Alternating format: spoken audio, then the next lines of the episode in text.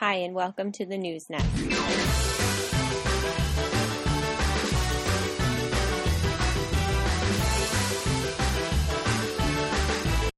This is Skiphop. I'm going to be doing the podcast in July, and next month Sparrow will be back.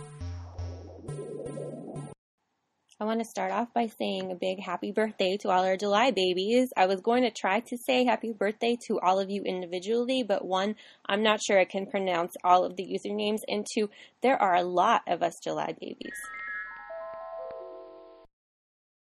So here's some news. On Tuesday, July 10th, Dissolved Girl posted a thread about the 2012 spring swap.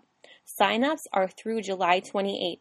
Sendouts are September 30th. So if you're down for some swapping, go check out the thread and I'll put a link to it on the blog. The warm ups for the Team TOK Owlympics are still going on. The Olympics starts on July 27th. The Ravellenics Al Olympics are kicking off as well. So you've still got a couple weeks to get that yarn ready and stretch your needles.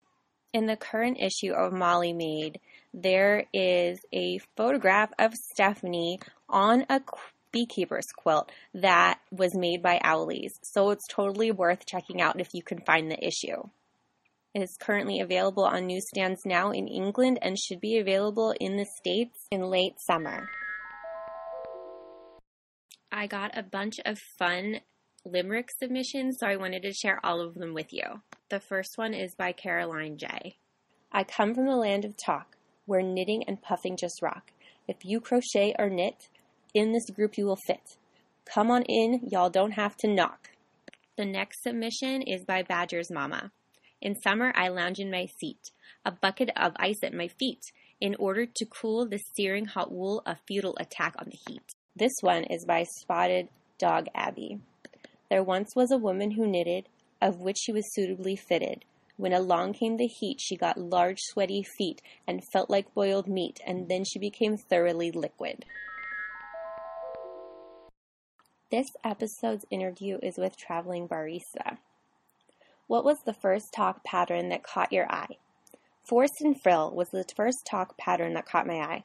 She was one of the first designers I found when I joined Ravelry. After seeing her amazing blog, I was in love and has been hooked ever since.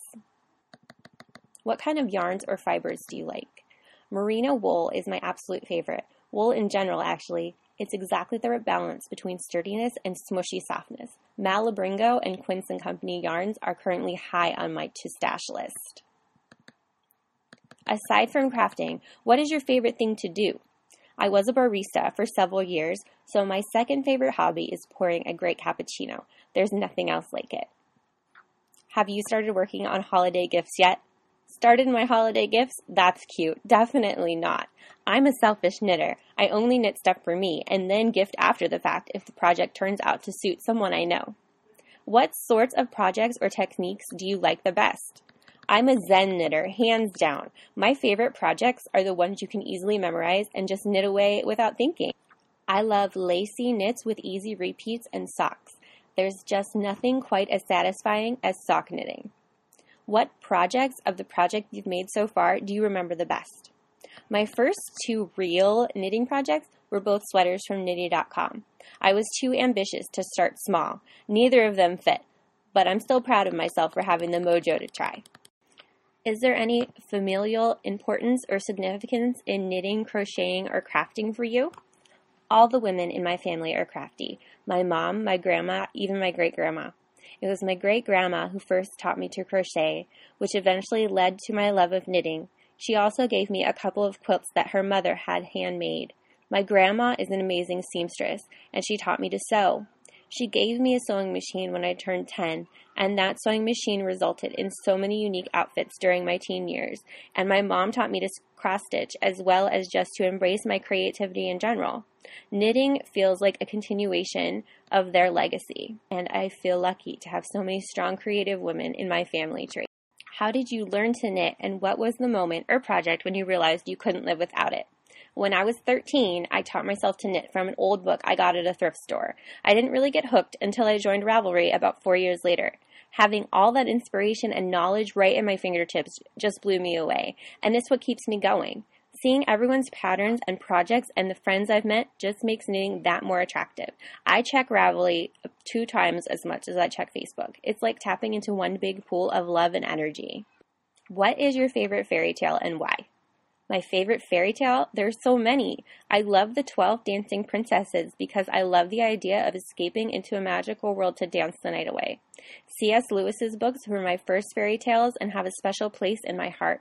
My next tattoo is going to be the lamp lamppost from the first book to symbolize always searching for my dreams and the Aslan of this world. I also liked anything by Andrew Lang, Patricia Wrede, Robin McKinley, and the stories of classical ballet. Everyone has a quirk. What's your quirk? I'm a pretty quirky person. My biggest one might be that I'm super shy, but I still want to be friends with everyone. It can create awkward situations sometimes, especially when I venture out of my comfort zone to try to form a friendship. Sometimes I joke, that I'm an extrovert hiding in an introvert's body. Once you get to know me, I'm loud and chatty as all get out. When you were a little kid, what did you want to be when you grew up? I wanted to be a ballerina, a seamstress, or a writer. Do you believe in fairies? Oh, absolutely. I always have. I used to make them little houses out of our out in our backyard under the rose bush or by the rock wall in the side garden and leave them bits of cake, of course. I even left my younger siblings gifts from the fairies so they would believe in magic too. I still hope they're real. I just get that little ache for magic every now and then when I read a good book or hear a particular piece of music. Doesn't everyone? So, how many puffs have you made so far? 225 puffs on my last count. Thank you so much, Traveling Barista, for being my first interview. I loved your answers. If anyone else is interested in answering some questions for me, please just send me a message on Ravelry and we'll make it happen. So that's it for this installment of the News Nest. The next podcast will be in a couple of weeks as we wrap up the month of July. So until then, Owlies, keep posting in the forums and keep on knitting. And since this was my first podcast, if there's any changes you'd like to see me make or any comments or suggestions you have for me, please post in the News Nest thread on the forums or PM me yourself. Until next time, this is Skiphop signing off. Thank you for listening.